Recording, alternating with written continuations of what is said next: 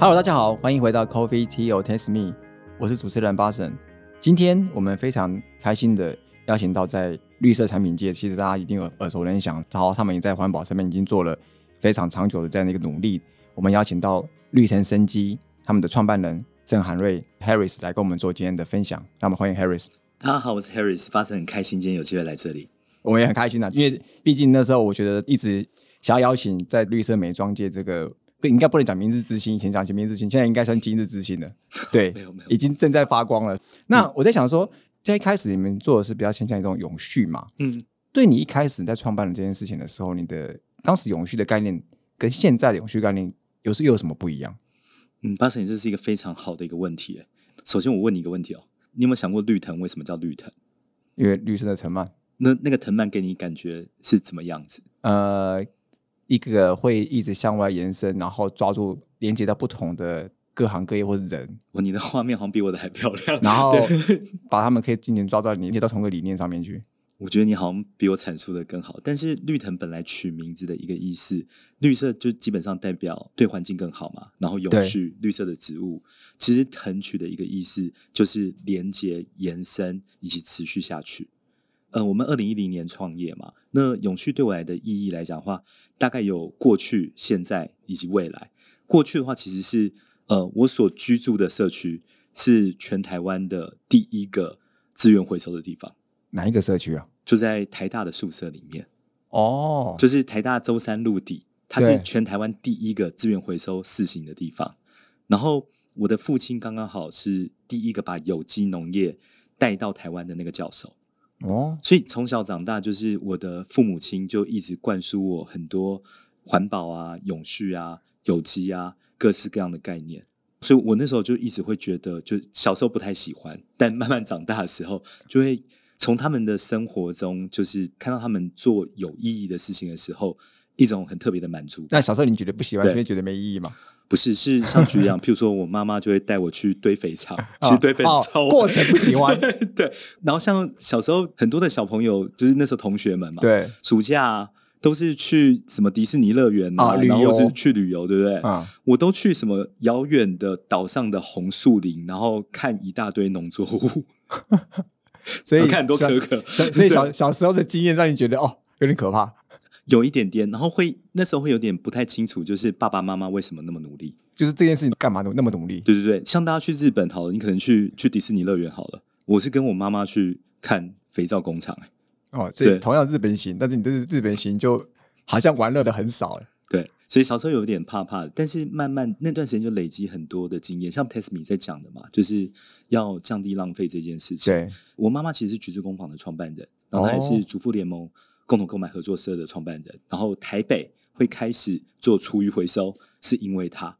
所以那时候跟着他去日本的时候，我们就看到。各个饭店的一个各式各样的油脂啊，或是肥皂啊，怎对么回收、重新再制？所以那个时候台湾嗯没有人知道可以回收，还可以再制。我相信一定有人知道，但不会是一个蛮主流的一个选择。哦，对对对，那时候国小吧，就是已经三十几年前了，其实就接触到蛮多。所以我我们讲说，回到永续这个概念好了，就是小时候因为家人的关系受很多启发。那所谓的一个现在好了，就是说也是受他们启发，绿藤就很想要做一些事情，是我们相信我们做的事情可以让这世界再好一点点。它可能不是一个很巨大的改变，但有可能让多一个人有一个好一点的选择，或是多一点新的概念，或是也许因为绿藤认识 Test Me，然后开始啊下载你们的 app，感我觉得也很好。感谢感 谢，希望透过这个方式，他们透过你们来更认识我们，那最好。好，我们加油。对对，然后再来就是永续对我来讲意义真的还蛮深的啦，因为包含之前去出国念书的时候，你在美西嘛，我在美东念书，嗯，也是修永续的一些资源管理的一些学程的课程，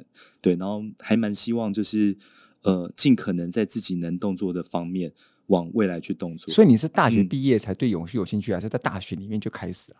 呃，我在大学的时候就有一些不少的研究，甚至我也曾经去环保基金会实习过。哦，所以大学开始觉得有一点兴趣，嗯对然后越来越萌芽。那个时候，是，其实我是念财经的，财务金融是的，但是大学的时候我就很喜欢品牌，然后我们那时候就觉得说，哇，假设能透过品牌的一个力量去影响消费者的生活，应该会是很棒的一件事。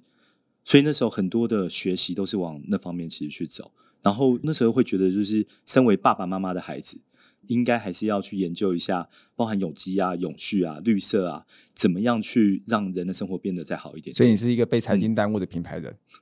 我觉得我耽误他们了。对，嗯，而且是刚刚提到永续这个，我们要做品牌嘛？那是在绿城，你在做这样一个品牌，在永续这个部分的这个目标，嗯，你们有什么样的，比如说某个 slogan 或什么样一个完整的目标？然后对于这个目标有没有具体的一些策略方向或者一些计划？因为永续的议题还蛮广的，对对对对就是包含人啊、环境啊，有各个面向。商业其实也有永续的一些环境。对我现在先界定环境面向的这些永续。好，绿藤有一个目标是二零二五年的时候做到可信净零，就不只是近邻，还是可信的一个净零。假如其实有被 verify 过的，对，有被 verified 的，所以它包含了一开始组织碳盘查、产品碳盘查，然后设定我们要减碳的一个目标啊，以及就是怎么样去做各式各样的一个行动。我们正在动作中，你会发现二零二三年，对，然后二零二五已经距离两年多，很很赶，然后很有挑战。我觉我觉得这可以跟蛮多就是产业的朋友稍微接近。我觉得绿藤的分法还不错，就是我们叫它一 percent 的绿色改变进化论。然后我们现在是以美妆产品为核心嘛，对对，那我们就会把美妆的任何一支产品，我们分 in the bottle，就是在瓶子里面的东西呃对，；on the bottle，这个瓶子上面的东西，嗯以及 around the bottle，瓶子外面包含组织以及组织的人对外面的一个影响，分成三个层面来看，我们能够做什么事。快速举例一下好了，像美妆来讲，in the bottle 来讲的话，就是我们的瓶子用的成分跟原料。啊、对，举例讲，我如何用循环经济的一些再生原料，我如何不要使用就是石化来源的一些成分，对。我怎么在制造的一个过程之中降低碳的一些排放，以及怎么样对环境稍微再更有友善，包含了里面的一些成分，你用的洗发精，你用的保养品，它被水冲到河川之后，也不要再造成就是什么珊。珊瑚礁或是鱼类的一些生态对危对对对，这机之类的，这其实蛮重要的。然后 around the bottle 就是说，如何在我的瓶子上面，也许是玻璃，也许是塑胶，那如何使用，比如说再生的一个成分，或是在选择上面如何降低没有必要，你们也很喜欢讲，就是不要降低浪费。对对，这也是一门大的学问。然后绿藤身为一家小小的企业，我我觉得小企业有一个好处，就是当你愿意跨出去的时候，你反而可以做的比大企业来的更快。对，因为你没有什么基础建设，然后想转就转弯，可以这样讲，对。然后另外一个就是 around the bottle，就是说在产品之外的嘛。那产品之外的话，像绿藤是一家 B 型企业，然后我们有加入一个 program 叫 One Percent for the Planet，、啊就是说我们会把百分之一的营收对捐赠给对环境有意义的事。举例来讲，一 percent 捐给非营利组织，是然，后这个无论我获利与否，我一百块的营收，我就是要一块其实去捐出去。所以，当我们有一些在意的议题，像譬如说生物多样性，像譬如说减少没有必要的浪费，嗯像去驱动不同的一个绿色行动，我们就会拿这样的一个预算其实去做动作。那 Around the Bottle 它其实也包含了，就譬如说办公室你要使用绿电，然后像譬如说你的办公室要降低垃圾没有必要的一个减量，对对这些种种种种，所以三个面向我们都有设置各自不同的一个目标，然后就是由不同的一个部门啊一起努力。这蛮特别的，因为我第一次嗯听到这个概念，是用你们本身的产品的 inside out 跟 on the bottom，就是这个方式来去区分你们要做的目标跟方向，而不是用所谓的这个像是我们一般提的 ESG 好了，嗯嗯它就会指定的是哪一个面向。三个不同的方向的概念，但是你们是用一个瓶身从里到外的这种分法，也蛮特别的。呃，应该是说 ESG 那个，我们因为我们是 B 型企业，对我们本来就有类似 ESG 的架构了。但是老实讲，永续因为毕竟是绿藤最在意的事情了。对啊，对你刚刚可能听到我们说为什么绿 绿藤叫绿藤，对对对然后绿藤的使命啊，其实是让更多永续选择在生活中发芽。像你刚刚听到瓶子里面、瓶子上面、瓶子外面，对我们都想要有新的、不同的永续选择出来，所以他就让同事们很努力一起在做这些事情。也在 brainstorming 说哪些还有什么东西可以用，什么东西还可以再减少，或是让它更环保一点点，嗯嗯嗯嗯嗯，那也对蛮有趣的。对啊，因为老实讲，我们我们可能不会有最好的选择、最好的答案，但我们应该可以想办法去做一些不太一样，然后新的一些可能性。是，那这样我觉得嗯像刚刚讲到想要选择里面的一些什么，比如说从里面成分好了，对你们一定要跟供应商买原料，不可能你们自己做嘛。对那你们在找这些供应商的时候，是不是超自难？那应该那是一开始的 时候啊，一开始的时候因为自己做你要给他研发的，你嗯又干嘛？那个可能成本一开始比较高，嗯但是一定有一开始很多在只是实验的过程中，你不可能自己去投入这些东西去完整研发。嗯，假设有些东西要找供应商的时候，会不会很困难？就是因为很少在做，那你、哦因为找不到，所以才自己做，还是说你会想办法让他们也来做你们想要的那个结果？哎，你有没有听过一件事情？就是说，选一条难走的路的话，一开始很难走，但后来就慢慢变好走。呃，我我我选一条难度，那我不想干脆开一条路比较快吗？其实你刚刚讲的就是我们做的事情，我想是同样类似的一个概念。对就是绿藤在成分上面的要求度是我我觉得算高的。对，第一个就是说，可能就是因为我母亲留下来的一些成分选用的一些原则，我们现在不能使用的成分超过两千九百种。不能使用的超过两千六百种。对，其实老实讲，你去一般的百货公司，什么专柜好了，基本上大部分的品牌都有很多成分是我们不愿意用的。哦，对对，因为第一个有可能我我们觉得不必要，再来就是它有可能对于肌肤或是对于环境，我们觉得不算是真的很好。其实大部分台湾很多的工厂的成分，我们就比较没有办法使用，所以我们就得建立起对国外去合作的可能性。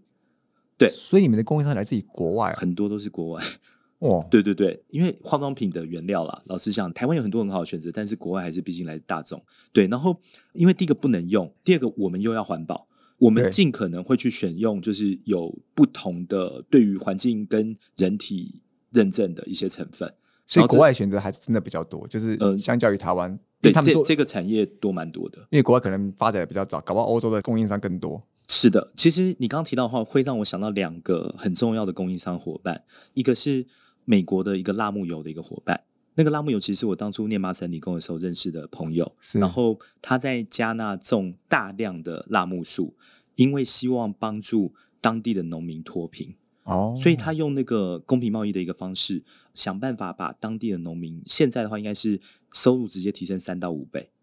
已那经在加纳种下百万棵树了。然后台湾因为绿藤，所以是全世界美国以外最大的采购国家。就跟采购他那个辣木油的那个对，然后因为它又透过就是麻省理工的一个冷压萃取技术，所以油的品质是顶级的。哦然后它对于肌肤保湿的效果非常的好，就是很好的一个保养选择。它又单纯，它是非常少数你单一成分就可以拿来保养的一个产品。它是原意萃取，不加东西，你们就直接投入到你们的产品里面去使用，对，甚至我们就直接百分之百直接去销售，因为我们很想要让这部分来讲，其实公平贸易就不干脆不混了，直接用了。对，真的、哦有，当然也有混到我们一些护发油啊什么什么之类的一个是是是产品。对，然后像譬如说另外一个，我们跟法国叫 Odyssey 的一个原料供应商合作，它是一个绿色，就是我们我们这样讲好，这样讲有点自己脸上贴金，就是它它有点像是没关系，尽量贴，反正法国绿色原料界的绿藤。就是哦它一直在做不同的一个挑战，然后一直在做业界有一些还不太常见的一些东西，然后持续研发，又非常的在意永续。对，所以我们认识之后，其实我们大量使用它的一个原料，变成是亚洲应该说全世界一个使用它的一些有效成分，算比较有一点点名气跟有量的一个买家，一个一个品牌嗯。对，那持续几年之后，我们开始有办法跟它共同研发原料、哎，哦，对，你们跨国怎么共同研发？你们就是这边盖同样的一个 lab，然后去两边交换技术，嗯，主要是一直去沟通，就是说我们要怎么样的一个成分，然后跟他哦来回一直去这，他的实验室比较完整，他们啊也愿意跟你这样慢慢这样试。对。然后我们的实验室是我们拿来做产品的，嗯。对他那边比较累，对，就是，可是他就因为绿藤，像我们今年有一支新的一个产品叫做 就是活萃三日修护精华，是。对，然后里面最主要的一个成分水光蓝藻，就是他那边研发出来的一个很新的一个，就是效果很好的一个成分，而且毕竟这是一个永续的 podcast，对，他对于永续的一个在意程度，他为了要让那些藻类，对就是在河岸，它有一整区是都是这种各式各样的不同的一个藻类，哦，他还自己种，他们是自己养殖的那个，对自己养殖，哦所以他用永续采集的时候，譬如说他只有几月几月，对可以从哪边采，然后他得维持水的品质怎么样，然后多久这一整块的海域不能不能养殖，因为他要让它可以持续的一个休耕的概念。就休耕的概念。对，所以我我觉得在绿藤创业很棒的一个美丽所在啊，beauty 所在，其实就是能够跟这些很棒的一些合作的一个对象，然后共同去想，我们甚至会去 brainstorm 说，我们一个保养的成分有什么机会对环境再好一点点。你你可以想象一件事情，假设一个是石油萃取的产物，对，然后跟一个是在法国布列塔尼海洋旁边，就是永续采集的一个藻类，哪一个可能对于环境会比较友善？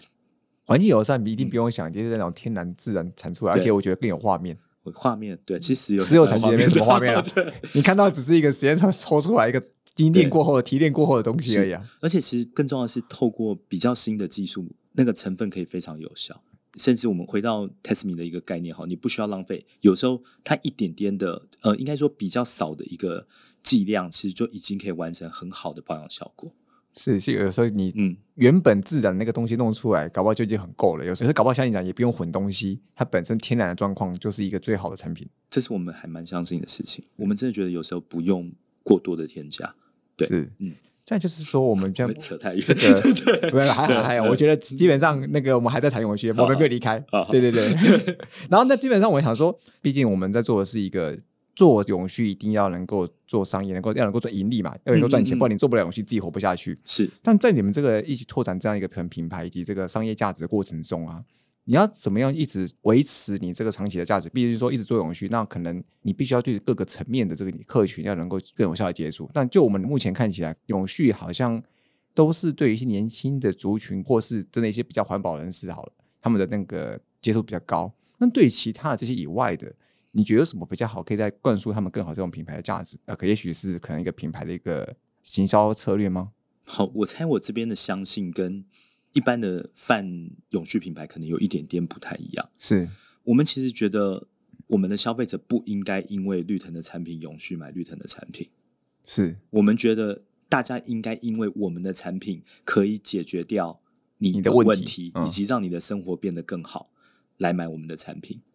可是，所以我们花了非常多的时间跟精力在确保使用感啊，然后以及就是说，呃，使用真实的一些效果。对，举例来讲，譬如说，你用我们的沐浴露或洗手慕斯，洗完之后你的一个感受，以及它能不能有效的去除味道，你就不需要多洗几次。类似这些东西，我们而且不用多洗几次，还可以不用浪费。是对这些我们很在意。然后，呃，我刚刚跟巴神聊，我很喜欢你跟我讲的一个概念。就是那个概念，我都忘记我讲什么了。哦，你跟我讲说，你想要透过像商业的模式，是其实去让人家不要浪费啊。对对对，这也是我当时很简单的想法。是，那我们就在想一件事情，是举例讲，假设你用绿藤的保养的一个方式的时候，理论上应该可以达到你要的保养效果。像很多的一个品牌可能是什么三四五道，绿藤就是保养就两道，先水后油。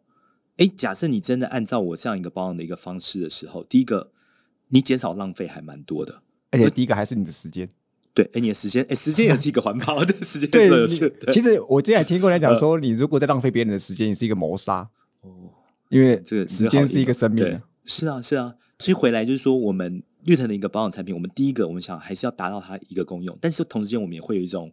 期望。对，我们会期望，假设你愿意给我们一点时间，多去了解我们的产品背后的一些故事。对，然后我们为什么要这样研发？为什么我们有时候甚至会希望消费者去改变他们的一些小小的习惯？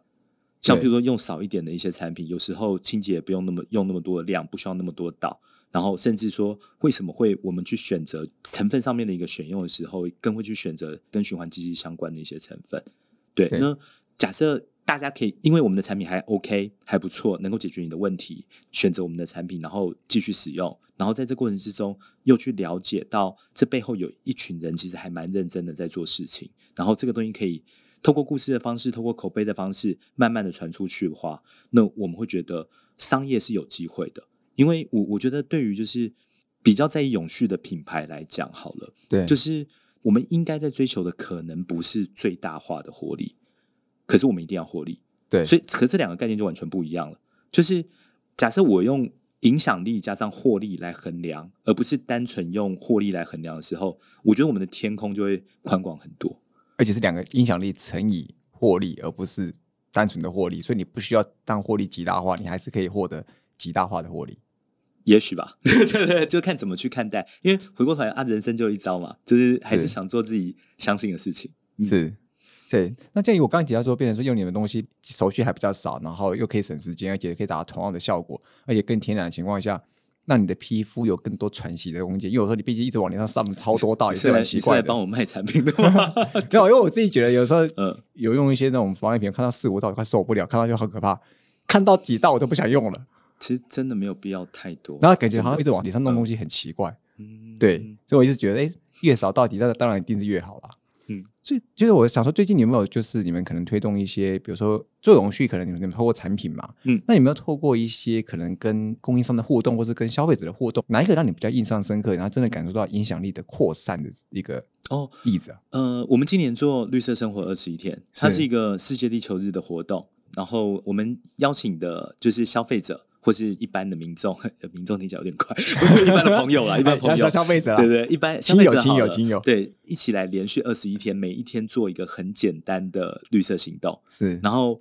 就是一起累积。我们今年又创历史新高，对，有好几万个朋友们加入我们。其中我感到比较骄傲一件事情是，你知道他是台湾的第一个就是生成式 AI 永续机器人，什么意思？就是你们我们把 Chat GPT 放进那个 Line 的一个账号，就大家可以搜寻“绿色生活二十一天”，然后它里面会直接跟你对话各式各样的永续议题。他抓了呃绿藤可能过去十年吧，累积了好几百篇就是永续的一些文章，以及就是 ChatGPT 里面的一些资料库，所以你可以问他各式各样的议题，他应该会给你一些还不错的答案，甚至他还会送你一个永续的 quote。哦啊，这个这个想法是你 input 进去的吗？感觉蛮嗯特别的。我们同事一起讨论出来，然后跟哦合作伙伴一起把它做出来的。对哦，那还蛮特别，真的。嗯，对啊改，天我也我也玩看看。你俩来这这个，因为你没特别讲，有的时候可能不一定能够知道这个可以这样用。对啊，对啊，对啊，对，嗯最后啊，就是想要在这个结尾的时候，想要去了解一下，就是你对于在台湾这个永续这样一个趋势，慢慢的这个形成的过程中，你希望你自己扮演什么样一个角色啊？我觉得这个我还蛮希望绿藤跟我自己啊，持续一直是实验者跟行动者的一个角色。就是说，呃，我觉得回过头来，我们刚刚讲的那句话，就是让更多永续选择在生活中发芽嘛。它其实有界定几件事，一个是生活之中，我们那个选择的英文其实是 alternative，它其实是有别于现状的选择。所以，假设可以去做不同新的尝试，有些不一样的一个尝试，然后让更多人其实去了解自己的生活跟环境之间的关系，然后可以有一些小小行动的一个改变。那绿藤讲的，或是我可以是一个把这个实验做出来，或是创造出一些行动，我会蛮开心的。或是让别人也跟着行动？对啊，对啊。老实讲，我对觉得我就像绿色生活是天天相信的，其实做一些永续的事情，就你多用 Test Me 这个，其实应该是一件开心的事。而且尽可能让你越来越简单，也不难，而且工序变少。真的，好，今天非常感谢 Harry 跟我们分享关于绿藤从他一开始从大学宿舍开始的一个想法，慢慢影响到他，然后开始从他家庭，然后一路到虽然他童年感觉没那么开心。对，他都在做都在保自己开心 对，然后慢慢到现在开始有这样通透过绿藤生机，然后延续他很多这样一个永续这样一个想法，然后影响到更多人。我觉得我们呃有绿藤生机这样一个品牌，在我们台湾，我觉得是一个很值得骄傲的事情。那我们再次谢谢绿藤生机郑韩瑞创办人 Harris 来跟我们做今天的分享。谢谢 Barson，Hope T O Taste Me，轻松聊永续，我们下次见，拜拜。拜拜。